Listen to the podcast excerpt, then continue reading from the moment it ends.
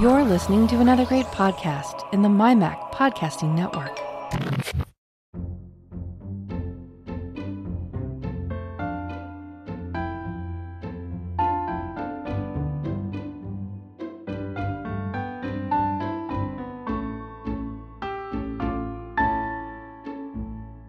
Hi, folks, and welcome to episode 113 of the Let's Talk Apple podcast. I'm your host, Bart Busschots, and this is the show for January 2023.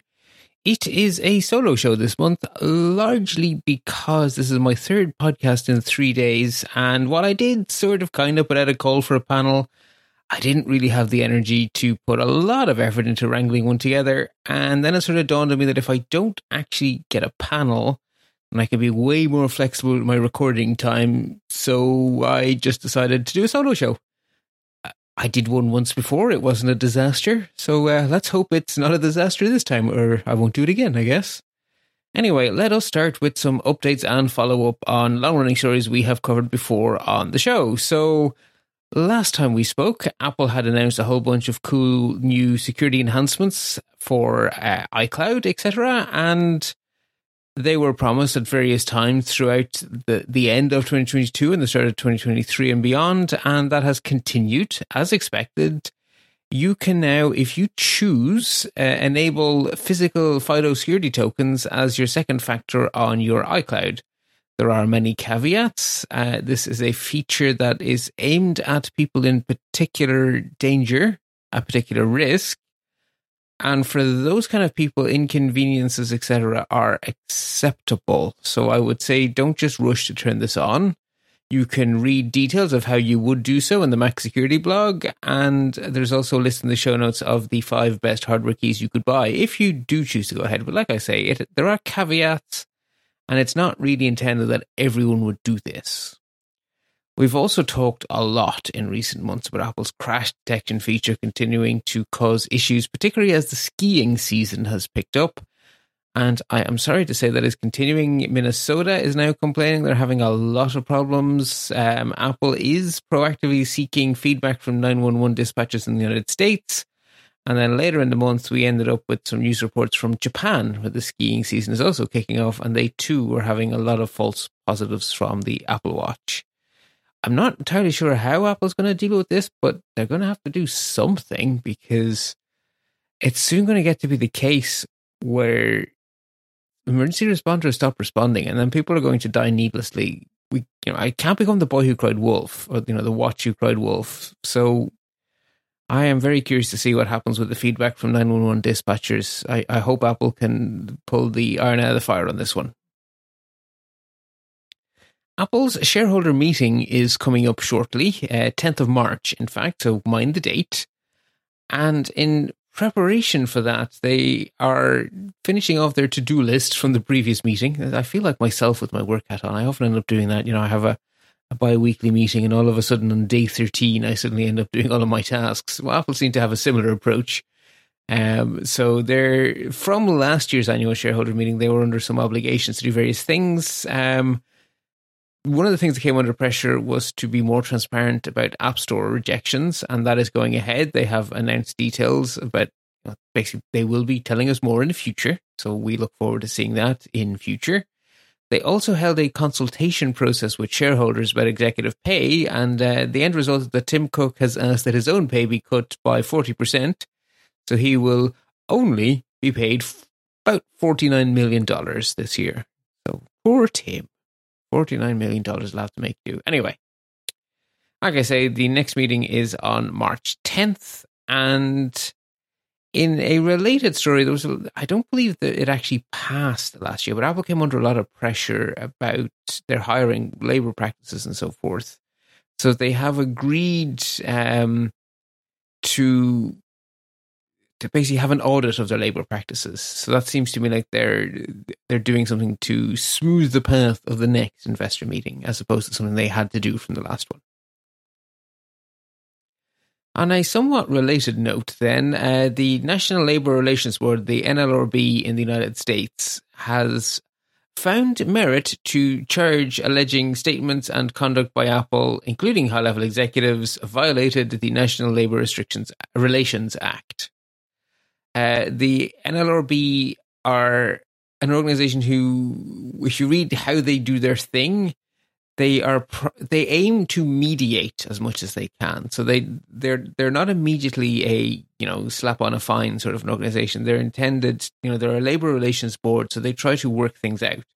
So they're now going to try to work things out between Apple and Apple's staff to figure out how to get Apple back into compliance, uh, since they have decided that they are not in compliance if those negotiations go well, then Apple will end up in a situation everyone's happy with. And if it goes badly, then we move on to punitive measures. So we shall see how that, you know, continues. Uh, we've also talked a fair bit in recent episodes about Apple's success with European content on Apple TV Plus. Um, well, Apple have decided that they want to do more of that. They are expanding their European production teams, so that should be good. Uh, we've also talked a lot about Apple continuing to diversify their supply chains, and we learned this month that uh, Apple is going to start making AirPods components in India. And finally, it feels like a story we've talked about forever, never, never, never, never. I mean, Apple literally started manufacturing phones in India to make this possible, but it would appear that the first actual Apple Apple store in India is getting closer because Apple have started hiring for this store. So maybe it'll finally come into being. Moving on then to regulatory rundown. Brazil. Still cranky at Apple, one of their watchdogs has started an investigation over the App Store payment rules, so stay tuned for that one. Meanwhile, in Europe, Spotify have written an open letter to the European Commission demanding swift action against Apple. They say, Yay, look, you guys in the Commission found that Apple was probably in violation, but you haven't done anything. Do something. So we shall see. Um, a report from the United States National Telecommunications and Information Administration, who I'd never heard of before, but they are apparently called NTIA. Uh, they have found that Apple and Google's App Store policies are, quote, harmful to consumers and developers. This is this wasn't some sort of judgment. They were asked to write a report uh, to feed back into the executive branch. They have made their report. It has been fed back to the executive branch, so I imagine that is going to feed into various calls for action from said executive branch. We shall see. The US Federal Reserve has started to investigate Goldman Sachs, who are the provider of uh, the Apple Card, the Apple credit card. Uh, they're not entirely sure that there are sufficient consumer protections being offered by Goldman Sachs to their customers, so they are investigating. Uh, and then related to all of this regulatory stuff is certainly, I, I certainly think it's related. Uh, Apple have hit a new record high for lobbying in 2022, but they're still not doing it as much as others. So in 2022, they spent 44% more on lobbying than they did in 2021, a whopping $9.4 million. Although I guess when you make as much money as Apple, 9.4 million isn't that much for a whole year, really, is it? Uh, if you're wondering how to put that into context, uh, 9.8 million is what Microsoft spent, and 10.9 million is what Google spent. So, moving on to legal latest, um, the long-running Masimo case against Apple over uh, pulse oximetry patents um, has developed a U.S. administrative law judge in Washington, D.C. has ruled that Apple do, in fact, infringe on Masimo's patent.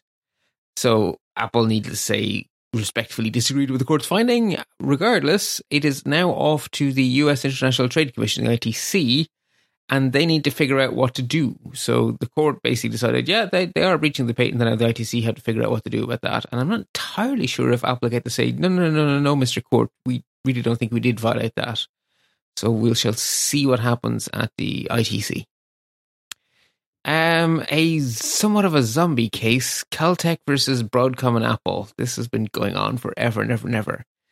Uh, next summer, uh, the case is coming back to trial because where last we left our story, the original judgment the original damages had been overturned by a higher court and it had been told that they have to do a retrial for damages. But in a retrial for damages, you're not allowed to relitigate the case. You're just relitigating how much damages should be paid. And Apple have been arguing all along that the actual patent at the heart of all of this should be, you know, it is invalid in Apple's mind.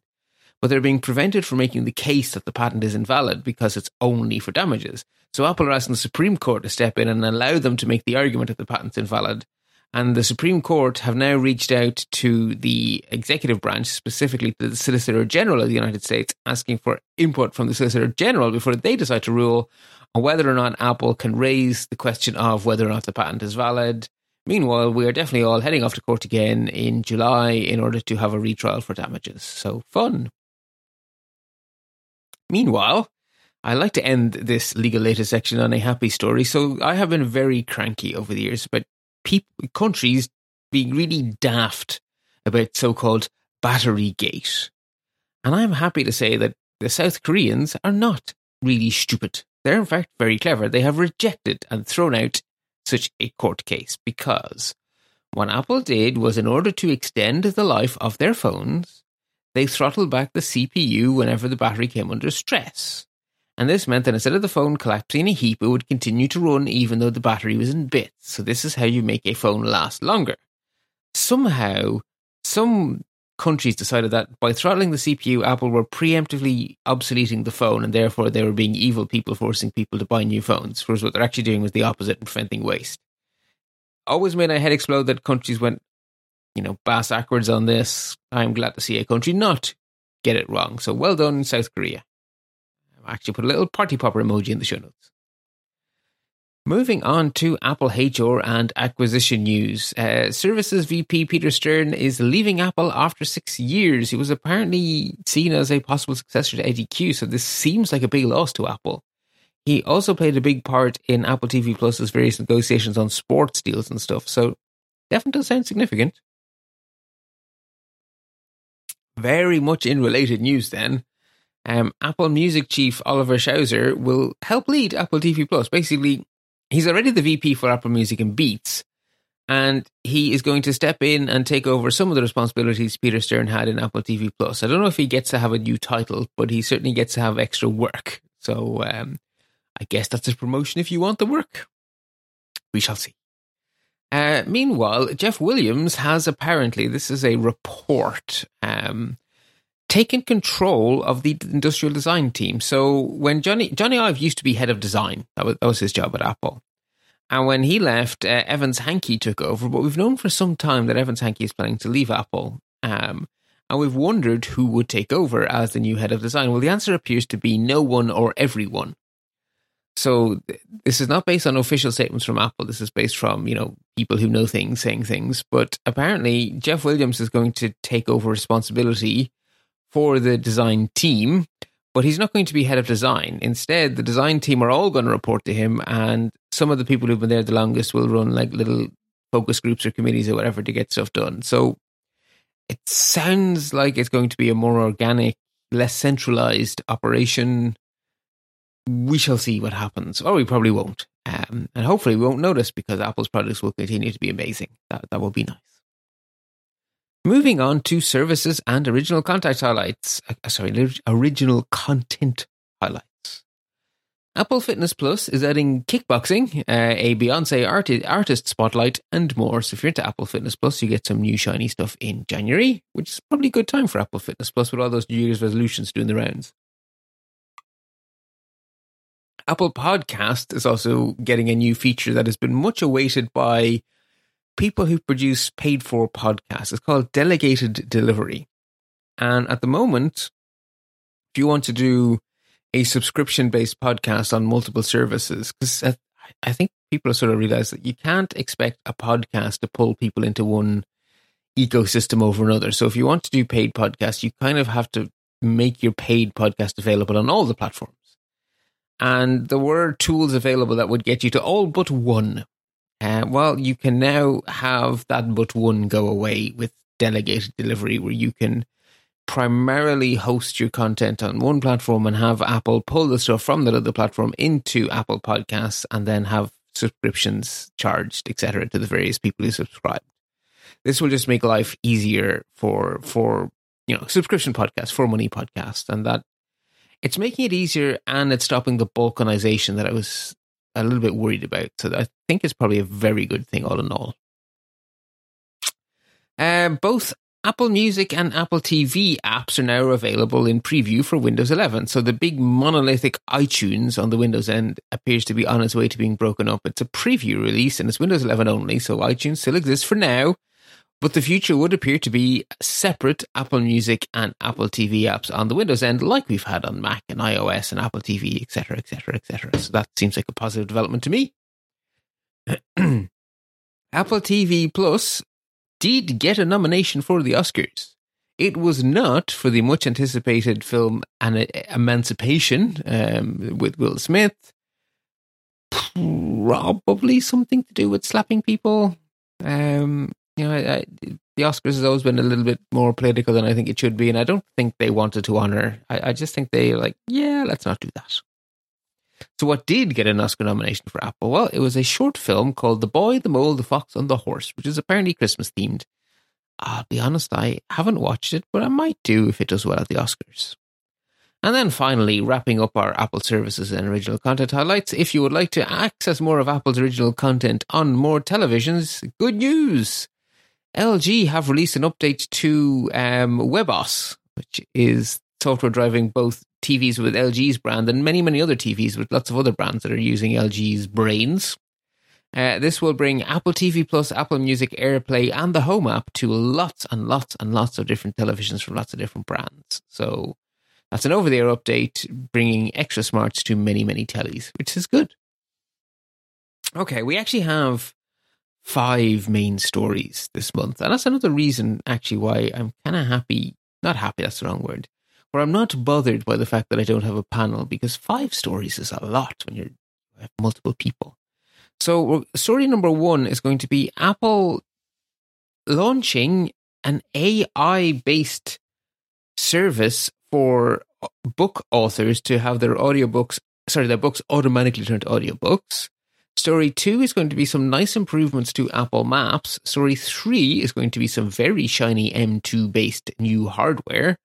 Story four is the resurrection of the much beloved full size HomePod. And then we wrap up the month with Apple's Q1 2023 earnings call. So let's get stuck into main story number the first AI narration for some audiobooks. Now, Apple are rolling this out somewhat tentatively and they're marketing it to book authors. They're basically saying if you can't afford to get a bells and whistles audiobook, we will make one for you, assuming your book falls into this small list of supported genres, which I imagine will grow.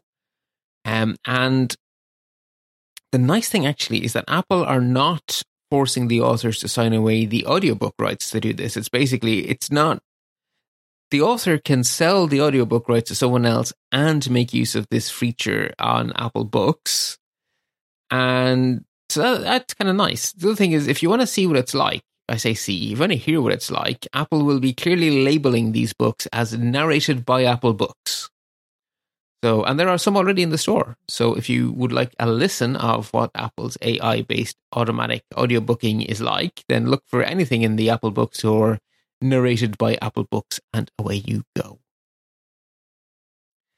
That, if we had a panel, there'd probably be a lot of discussion about this. But I have to say that if Apple had done this in such a way that you would be giving up your rights, I'd probably be cranky. If Apple were doing this in such a way that they were pitching this as an alternative to proper audiobooks, I'd probably be quite cranky because I, I don't, I don't like reading. I really, I really don't like reading, but I like written content. I really admire wordsmithing. So I love the written word. I'm just I whether it's a slight dyslexia I've had since a kid or whatever. I just don't enjoy the act of reading. I want, you know, I want someone else to read it to me. I, I love audiobooks. And it's pleasing to me that when Apple are pitching this to authors, they're pitching it as a way to, for those of you who cannot get a proper audiobook, we have this offering instead. And they're in no way pitching this as a replacement for proper audiobook. And I think for technical books in particular, I would have no objection to having the book read by AI. But for a book I care about, I will continue to want real audiobooks. There is there is something to be said for someone who really knows what they're doing reading an audiobook. And also, actually, I really enjoy it when the author reads part of the book. So, Philip Pullman is the voice of the narrator in the audiobooks for his Dark Materials. And, you know, they have actors for all the other characters, but the author Pullman is the voice of the narrator, which means all the pronunciations are absolutely perfect and the tone and everything is just the way Philip Pullman wanted it. It's just, you know, he wrote the book, so having him narrate it is just perfect in my opinion. So anyway, I'm a huge fan of audiobooks and therefore you might imagine I might be cranky about this, but I really, really am. And I think this is a nice way of getting more more books available without people having to read. This is obviously an accessibility feature because this AI is going to be better than having S Lady read it out to you, right? This is this is a higher quality of AI. So on the whole, I think Apple are doing this right, but I have no doubt that there is much crankitude out there on the internet. Or indeed among you guys. For all I know, you think I'm absolutely nuts and you're entirely welcome to that opinion. Like I say, if there was a panel, I imagine this one would have gone on a bit longer. But since it's just me, I've given you my two cents, and uh, there's no one here to argue with me, so I shall move on. Main story number two Apple enhances Apple Maps. Now, the, the first of the two enhancements is very North America centric, and not even all of North America. So, sorry, Mexico, you don't get to play, but the United States and Canada get to play. There is apparently since I don't live there, I don't know about this, but there's apparently a service called Spot Hero, which helps you find parking spots, hence the name Spot Hero. And Apple have integrated Spot Hero into Apple Maps, so there are now over 8,000 places in the US and Canada where you can get Spot Hero data in your Apple Maps. So I'm hoping that makes some people's commutes that little bit easier. What's, I think, probably the bigger story of the two is that Apple have launched a new service called Apple Business Connect, which is a way for business owners to submit information about their various locations to Apple Maps so that they can then have their opening hours and their, you know, title and description, all that kind of stuff appear on the entry for their business in Apple Maps. And that just seems like a fantastic thing. Again, it's it's kind of Apple competing with with Google and Yelp and so forth. But at the same time, I kind of think that's what you want, right? You want if I'm if I were a business owner, I would just want to tell Apple what to put on maps. I wouldn't want to have a third party involved. I would just want to tell Apple, please place on your maps this information. Bada bing, bada boom. Job, job's are good one. Also, as a user of Apple Maps, I kind of like the idea that there's no there's no middle people stuck in between no middle people who need to be paid through privacy invasion, right? Because that you end up with all these perverse incentives going on if you have other companies in the middle. You simply have people who want to tell you what the state of play is with their business, telling Apple who want to tell their users what's available in their nearby areas. There are no perverse incentives. There is no incentive to breach anyone's privacy everything lines up just right. So it's a way of having really good information as easily as possible and no one's privacy being jeopardized. So again, I am completely in favor of these changes and it's it's nice to see Apple continuing to slowly, slowly ratchet Apple Maps forward. It really has gone from a complete and utter joke, as it was on the day it launched, to being, in my opinion, an extremely robust Maps app, and it is hands down my favorite Maps app. I do not use Google Maps anymore. Not since they tried to send me to the ambassador's house instead of the embassy last time I needed my passport renewed. That was that was the last straw. And the more I learn about Google's privacy and the fact that they have now made it so that if you use Apple Maps, it's the same cookie as Apple's. Uh, sorry, if you use Google Maps, they've now moved it off its own subdomain, so the cookie is actually the cookie for all of Google services. They're just they're just continuing to violate privacy because their business model model requires it. So of course they do. Anyway, good to see Apple continue to compete. Yeah, actually, when you don't have a panel, you really do get through stuff a lot more quickly because there might be some discussion on this. But yeah, well, there it is. Apple continued to compete with Google effectively.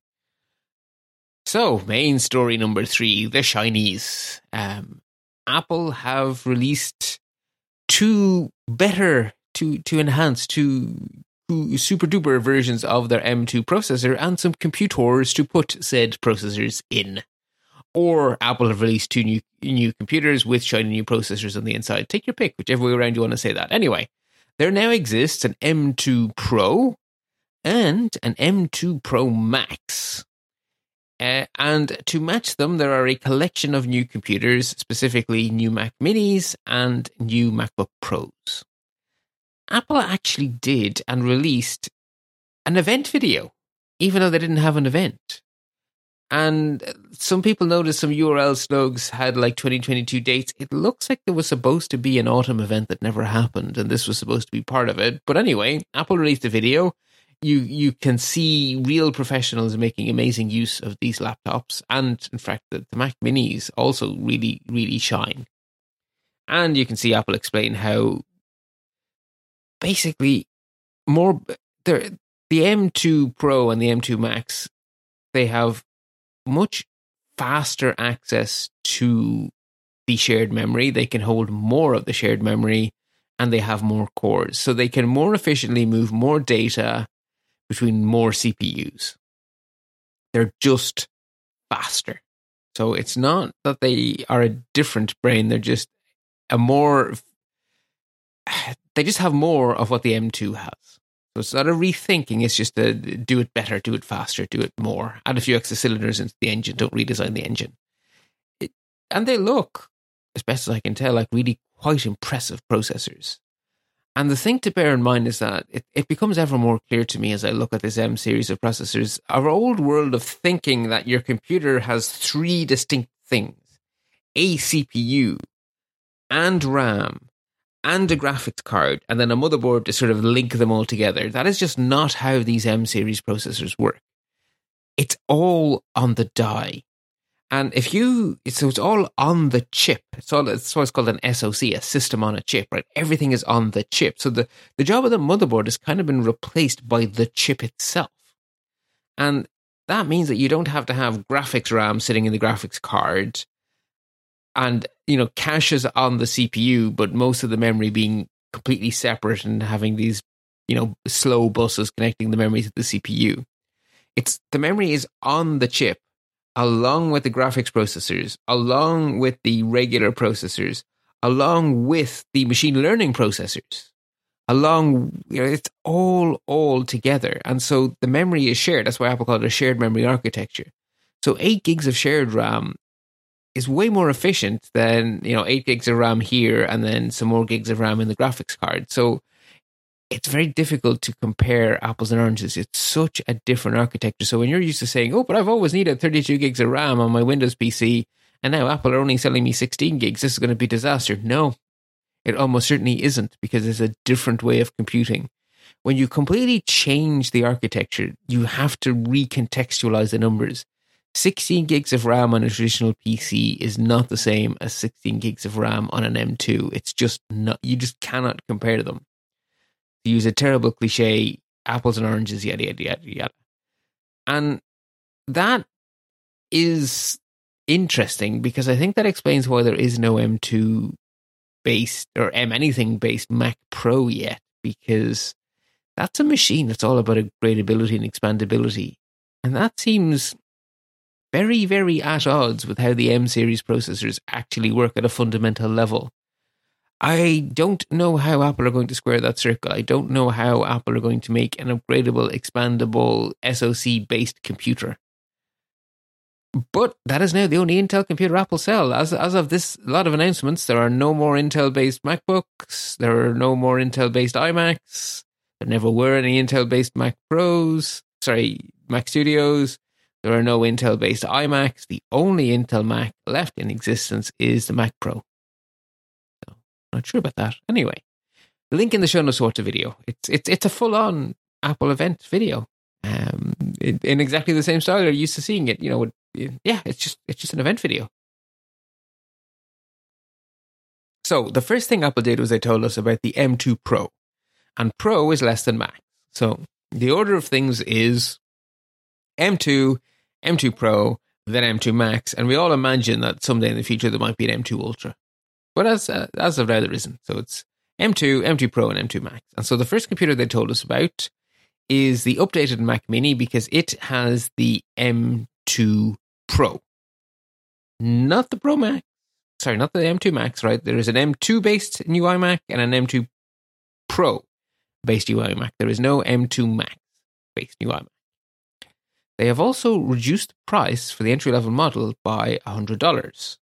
So we're back to 599 again as the price for the entry level Mac Mini.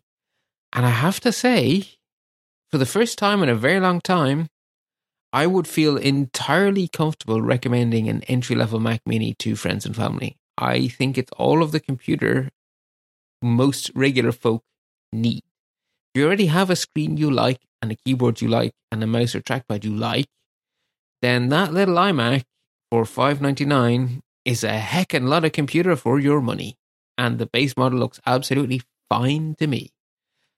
That is a wonderful luxury to be in because for a long time I've been saying, yeah, pretend the second model up is the first model iMac. And yes, I know that means the starting price is like nearly $800. Yeah.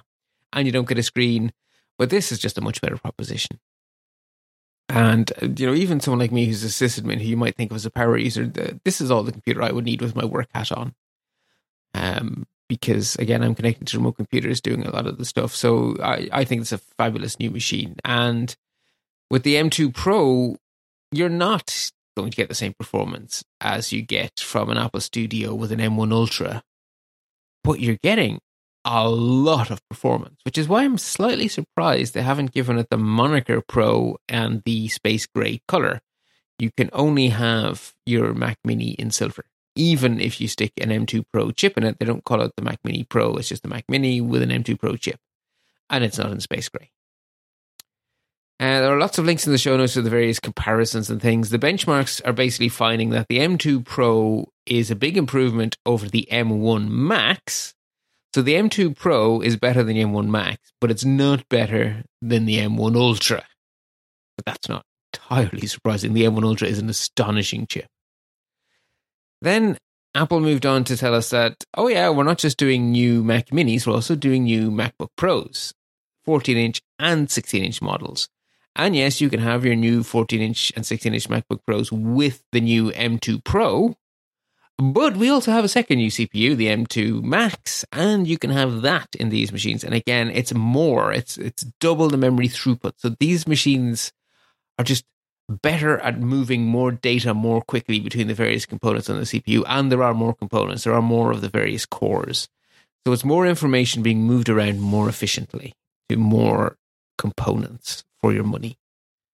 Again, very impressive machines. Um, in this case, the price stays the same. So you get to have the same price, the same hardware design with just a better brain on the inside. And they were already amazing computers, and they are now continuing to be amazing computers. They're, the entire line is also getting support for 8, 8K video and Wi Fi 6E. So that's a nice upgrade. And there is some kvetching on the internet about the um, the entry level Mac Mini and the entry level MacBook Pro having slower SSDs than their predecessors. But slower doesn't mean too slow. It's, it's all relative. It's all on a curve. So uh, the reviewers are not saying that these things are any sort of terrible machine. They actually all seem to be good machines, but they're not as fast in that one aspect as the previous model. But the price stays the same when you get these amazing new M2 processors. And in the case of the Mac Mini, the price has dropped by $100. So, okay, you know, as I say, it's I think these are really nice upgrades, and it does leave us with just that one Intel Max ending and that big question mark over it. I just I can't imagine that to me there is no logical way to do the Mac Pro. Which mean which may be why Apple are finding it so hard to get the thing released, because we're now, you know, getting on for three years into a two year cycle, or sorry, into a two year transition. But I think it's because it's actually not obvious how you bring a machine about expandability into the world of system on a chips. So we shall see.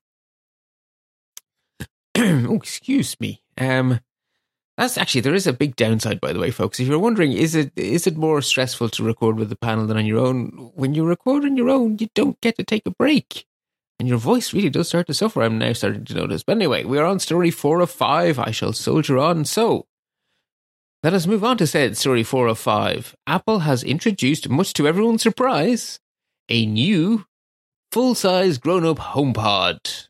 And in fact, Apple were quite clear when talking to the media that the reason the product is back is because there was massive public demand for the product. They've redesigned it so that they could reduce the price. Um, there are if you if you go on spreadsheet style way of looking at products, then this is an inferior product because it has fewer uh, drivers, you know, fewer speakers, fewer microphones, fewer tweeters, all that kind of stuff. But when you actually listen to the sound it puts out, the reviewers are all in agreement that it is at least as good, if not better, than the original. It has more sensors. Um, it it has better Siri. Uh, but actually, those of us who own HomePod Minis, we've had humidity and temperature sensors all along. They just haven't been plumbed into anything. So the new HomePod comes with these new sensors, and that got bragged about by Apple. And now we find out that my existing HomePod Mini had those sensors too, and the latest versions of the operating system have enabled them. So they're now available to me within my home app. I can see the humidity and temperature of my kitchen, which is where my HomePods are.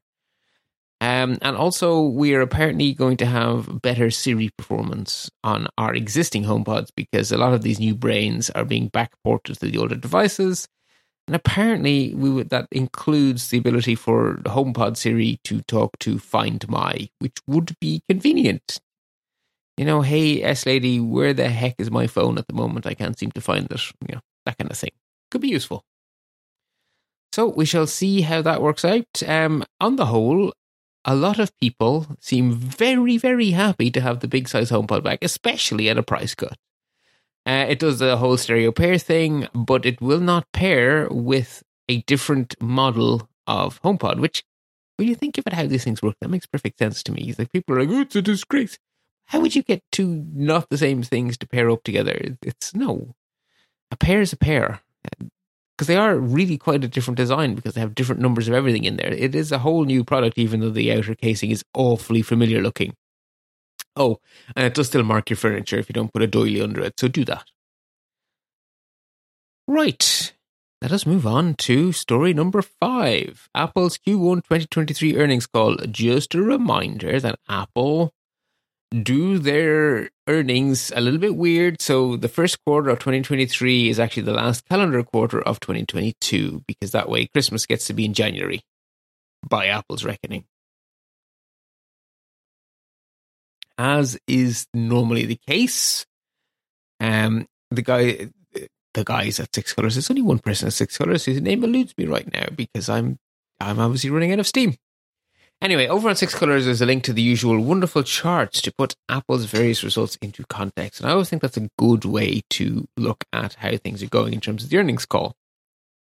So while I vamp here, I'm going to open up that page.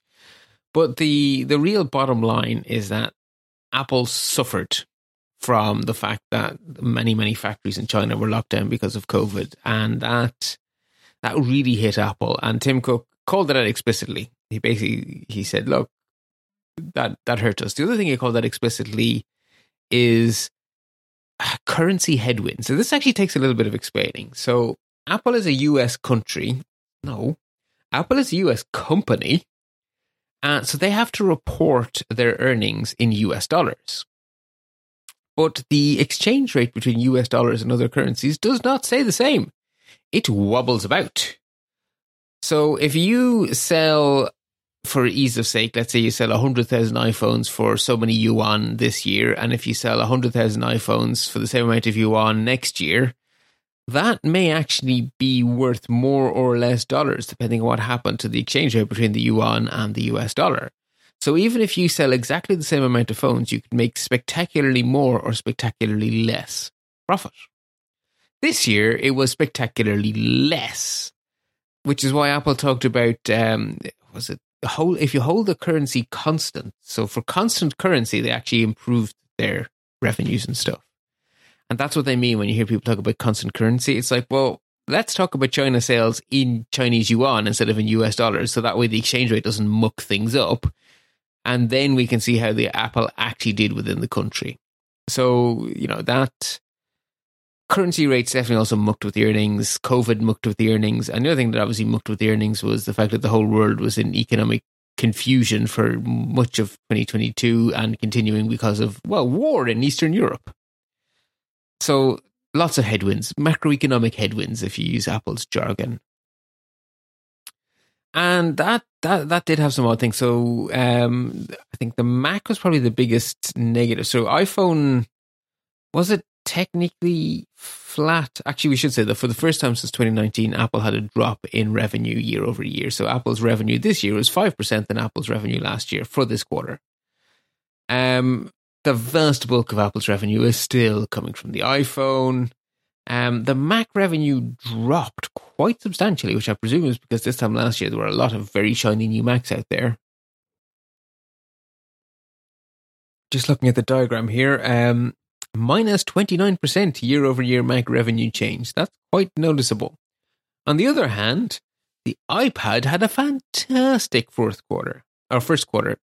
Ah, fantastic, you know, Christmas. 30% increase year over year in iPad revenue. That is in a, you know, there were some nice new iPads released this year, so I guess that probably has something to do with it, which is pretty good.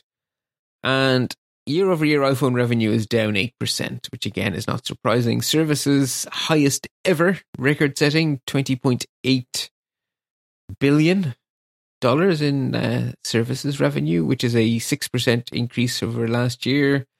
Wearables is down 8%. Oopsie. Um, also not so good. But yeah, all, you know, on the whole, given the situation, the results were probably fine. Um, if we put it into a little bit more context, so Apple were keen to to point out some non-financial numbers things in the earnings call. So one of the things they called out is the fact there are now two billion with a B uh, of its devices in active use, which means a lot of Apple devices get handed down and have a second life as someone else's beloved device. Apple now also have almost a billion paid subscribers. 935 million people are paying Apple for at least one of their various services, which is probably why their services revenue was able to hit an all time high of 20.8 billion. So, in terms of opinion pieces, you know, I, just have a link into Cult of Mac. Five upbeat takeaways from Apple's earnings call.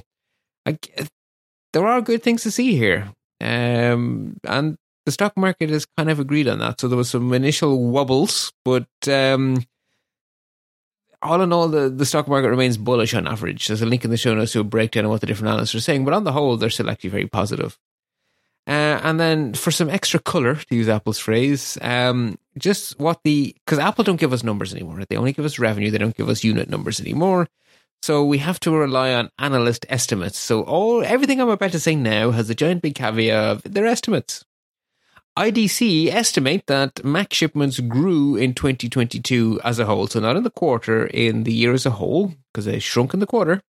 But for the year as a whole, Mac shipments actually grew. So the market for computers in general, for you know for PCs, all of PCs went down 16% worldwide. The Mac managed to climb 2.5% for 2022. That's according to IDC. Uh, say that global smartphone shipments fell 17% in the 2022 holiday quarter. So that's the calendar quarter for the Christmas holidays compared to the previous year. But the iPhone managed to reclaim the top spot in the holiday quarter. So that's kind of good. You know, the whole thing shrunk, but Apple still managed to become king of the castle. Um, IDC are saying that iPhone Christmas sales were 15% below what they should have been because Apple simply couldn't make enough. Although, actually, no, sorry, that's not fair. Uh, they're saying they're 15% below what they should be because of both production and demand problems. So, production issues and weak demand. Sorry, need to be more accurate there. Uh, counterpoint uh, point out that Apple collect almost all of the profit in worldwide smartphone sales. You know, Apple do not make the most phones, but Apple only play in the premium space. They don't make cheap phones with low margins. So 85% of the profit in the smartphone space goes to Apple, which is why they can continue to be so, so relevant despite making so much, you know, such a small percentage of total devices. And then finally, Apple say that, sorry, not Apple say, IDC say that Apple made almost half of all of the iPad of the tablets shipped worldwide in Q4 calendar Q4 2022. They're saying that of all of the tablets that shipped around the world in the last calendar quarter of 2022, 49.2% of them went to Apple, which is up a massive 28%, 28.8% year over year. And if you're wondering how many that is, that is 22.5 million tablets. So that is really quite impressive. Okay, well, that brings us to the end of our five main stories. So let us do some quick stories before we wrap up the show for this month. The World Surf League has declared that the Apple Watch is officially supported equipment. Uh, there is an official app, and you can wear your Apple Watch during surfing competitions, which is kind of cool. Uh, Apple are celebrating Black History Month as they always do. Um, they have released a new watch band as they have done for some time. They've also released some content and they're making various donations. I right now, the second as I record, I am wearing the Unity Sports Loop, and it is rather abstract in its design, but it is extremely pretty. And being a sports loop, it is of course very comfy. So I'm I'm much happier with this year's Unity band than last year's. Um, Unity regular old sports band, which was a bit plasticky and ick and not all that exciting. So this this year's one is much much nicer than last year's one. So I'm very happy with it. Uh, Apple oh have not always Apple have for many years uh, honored Dr. Martin Luther King by having by dedicating their entire homepage basically to a tribute to Dr. King with and you know a quote and something from him. But they've gone a little further this year. So yes, they dedicated the homepage to Dr. Martin Luther King on Martin, uh, you know, on Martin Luther King Jr. Day. They also gave away one of his books for free, Stride Toward Freedom. So that was kind of nice of them. Um, there's also on Apple TV, there's a curated collection of uh, relevant content. And in related news, the NAACP has given Apple 21 nominations for their NAACP Image Awards, which is impressive, I think. Moving on, then, Apple support has gained three new languages, which has allowed it to expand into 118 new regions. That's the Apple Support app, which is very nice.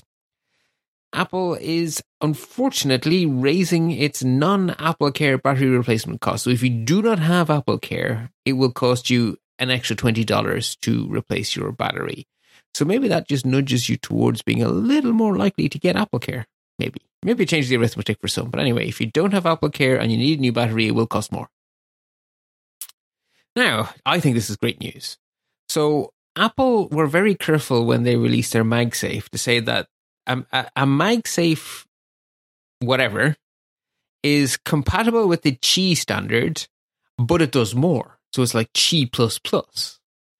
Well, Qi 2 was announced during um, oh that big conference that happens every January, whose name I just completely forget now because I'm obviously completely out of steam. Anyway, the, the, the, there is a new Qi 2 wireless charging standard coming out. And basically, I presume with well, obviously with Apple's uh, support, uh, Apple have fed pretty much all of MagSafe into that new official standard. So everyone is going to get to play along with the coolness of MagSafe, which is just a much much better connector.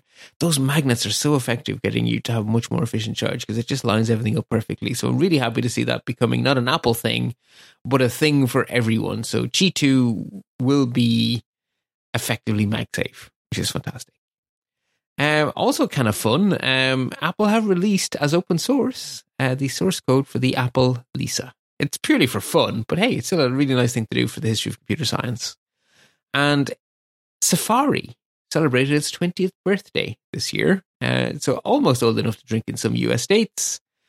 And there is a nice article linked in the show notes called A Visual History, just to remind you of how far we've come in those 20 years, because the Safari browser I look at every day is so much nicer and better polished than the their very, very first one 20 years ago today. So it's, it's nice to see Apple's progress of all of that. Right. Well, that is going to wrap up a rather unusual show. Um, I hope you enjoyed it, despite the fact that it was just little old me. Um, I've been your host, Bart Busschots. Oh, yeah, support the show. Definitely do that. You can go to let's talk.ie where you'll find some buttons to support the show. I want to send a big thank you to everyone who ever has supported the show. Your help is what makes this show possible, right? There are no advertisers, there are no sponsors. And I, one of my guiding principles when setting, I had two things I wanted to achieve with this show, when I started at 112, well, 113 ish shows ago I wanted to make sure there was an Apple podcast continuing the legacy of the International Mac podcast, giving a non US centric view of Apple news. There's too much Apple coverage is too US centric. I wanted to make sure that there continued to be an international voice. And having an Irish accent helped. And the other thing I wanted to, to do is to make podcasts where there was no question whatsoever that anyone was influencing the opinions on the show apart from the people on the show by not having. I just, I do not like ads as a model. I want you to know that what you hear on this show is completely un, unfiltered by commercial concerns. It's filtered by the fact that I don't like, you know, I know lots of people don't like being swore at. I know that I, you know, it's filtered by decency. It's filtered by me trying to to be a nice guy and to contribute constructively, as opposed to just saying any old thing that comes off the top of my head, but is not filtered by commercial concern, which is important. Because I'll let you in on a little secret. I live in Ireland. I don't say fudge. I say another word that has four letters instead, a lot of the time in real life, but I don't do that on the show. Anyway, enough of me blathering on. Let's Talk.ie is where you will find detailed show notes with links to all of the stories that inform my thinking on January's Apple News. A lot of links in there. Took me a long time to write the show notes today. Um, I've been your host, Bart Busschots. You can find me at bartb.ie. And until next month, happy computing.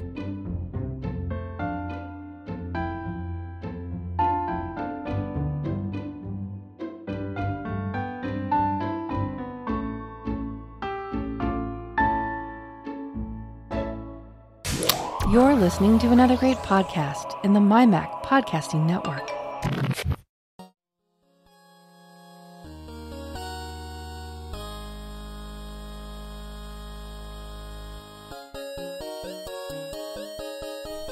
Hey, David, this week on TechFan, let's talk about Apple. Uh, don't like it. Yeah, okay. Uh, Windows? We can talk about Windows. Boring. Um, yeah, you know, there's there's a lot of cool things in 3D printing going on. We could we could talk Really? about. Cool. I don't think so. Uh, uh, what about like uh, the Raspberry Pi? We've we've discussed that in the past. It's TechFan. No. Uh, you're you're just being difficult now. What do you want to talk about this week on TechFan? How about we talk about Apple and then a little bit about Microsoft and then the Raspberry Pi? You suck.